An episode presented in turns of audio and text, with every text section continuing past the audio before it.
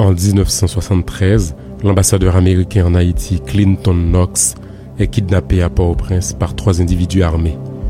La nouvelle de cette information crée une onde de choc au Palais national. Cet événement sans précédent va attirer toute la presse internationale et ébranler le régime de Jean-Claude Duvalier, alias Baby Doc.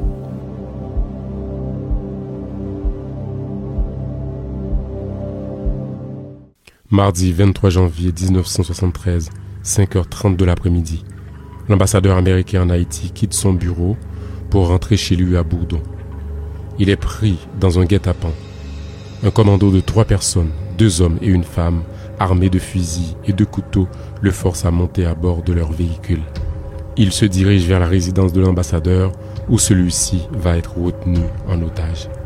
Le consul général des États-Unis, Ward Christensen, qui rendait visite le soir même à l'ambassadeur, est lui aussi retenu en otage. Les ravisseurs exigent la libération de 31 prisonniers politiques et une rançon de 500 000 dollars américains et un avion de la compagnie nationale Air d'Haïti pour leur permettre de quitter le pays.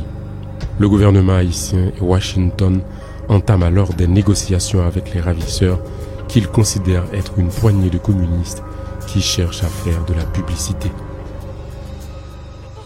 La République d'Haïti informe que hier mardi 23 janvier 1973, vers 5h30 p.m., l'ambassadeur des États-Unis d'Amérique, M. Clinton Knox, et le consul américain, M. Christiansen, ont été séquestrés au siège même de la mission américaine à Bourdon par cinq individus armés. Menaçant de mort les deux diplomates américains, les ravisseurs réclamèrent du président Avid de la République d'Haïti, son Excellence M. Jean-Claude Duvalier, la mise en liberté de 31 prisonniers, un avion pour les conduire au Mexique et une rançon de 500 000 dollars que le gouvernement américain n'était pas disposé à verser. Pour des raisons de caractère humanitaire et dans le but de préserver la vie de l'ambassadeur et du consul, le chef de l'État haïtien écarta toute initiative de la part des agents de l'ordre et mettait durant toute la nuit un contact étroit avec l'ambassade américaine à Port-au-Prince et le département d'État. Cet acte terroriste est l'œuvre d'une poignée de communistes aux intentions vénales et à la recherche de publicité. Les forces de l'ordre ont reçu instruction du chef de la nation d'assurer l'entière sécurité des membres du corps diplomatique et consulaire. Le gouvernement de la République d'Haïti est décidé plus que jamais à maintenir la paix et la sécurité des familles dans le but de poursuivre sa politique de développement économique et social. Après des heures de négociations, le gouvernement haïtien accepte en partie de satisfaire à la demande des ravisseurs.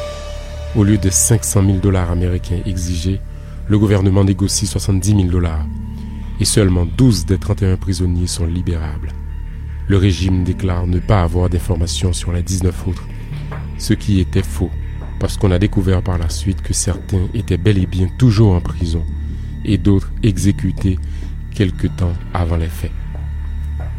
Le régime essaie tout de même de tirer profit de la situation.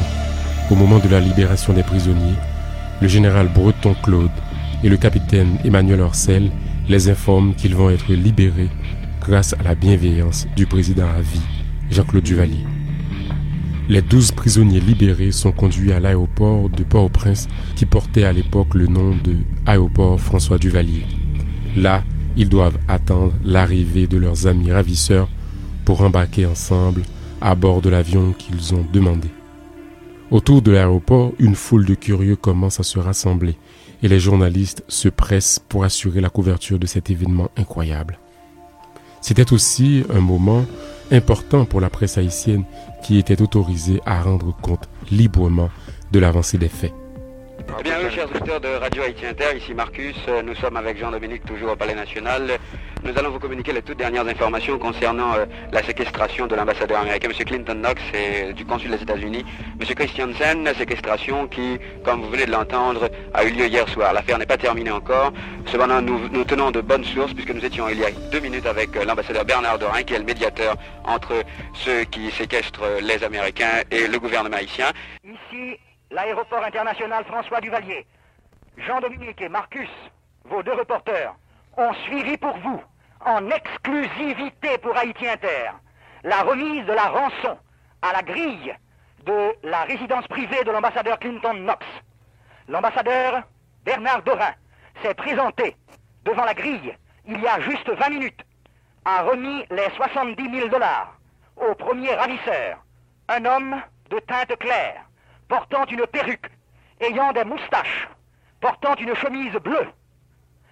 Il s'est présenté avec l'ambassadeur Knox, un peu fatigué par cette nuit de veille passée dans les salons de l'ambassade. Les ravisseurs sont au nombre de trois. Un homme clair, un homme noir et une femme dont le visage était dissimulé derrière un mouchoir, un foulard. L'ambassadeur français de l'époque, Bernard Dorin, accepte de jouer le médiateur. L'ambassadeur de France en Haïti vous parle pour des raisons strictement humanitaires et dans le but de préserver la vie de l'ambassadeur américain Clinton Knox et du consul américain Christiansen. Le président à vie de la République d'Haïti a décidé d'autoriser le départ d'Haïti de 12 prisonniers et de 5 hommes qui occupent la résidence de l'ambassadeur américain à Port-au-Prince.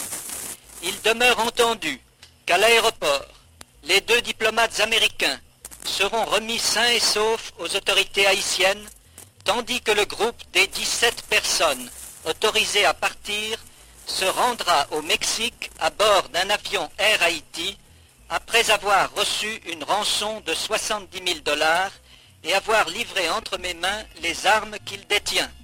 Le mercredi 24 janvier, dans l'après-midi, près de 17 heures après l'enlèvement, les ravisseurs et les otages arrivent à l'aéroport escortés par les voitures des ambassadeurs français, canadiens et mexicains.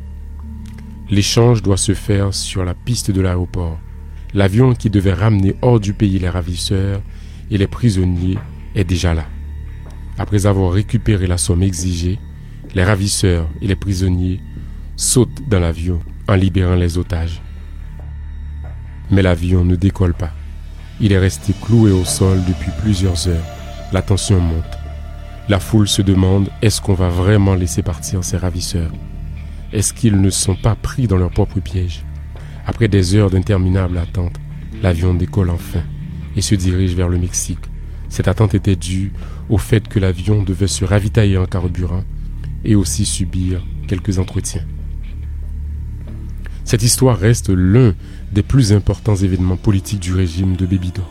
Et pour comprendre cet événement, il est essentiel de connaître le contexte politique et social de l'époque en Haïti. Le pays était en proie à des répressions politiques incessantes et le climat politique était tendu. Qui sont les ravisseurs et quelles sont leurs motivations? On ne connaîtra jamais officiellement ni le nom ni l'identité des trois ravisseurs. Les journalistes qui ont suivi l'affaire les ont décrits de façon sommaire. Un homme à la peau claire, un autre à la peau plus foncée et une femme portant un foulard. C'est tout ce qu'on aura comme information. Mais quant à leur motivation, on en sait davantage.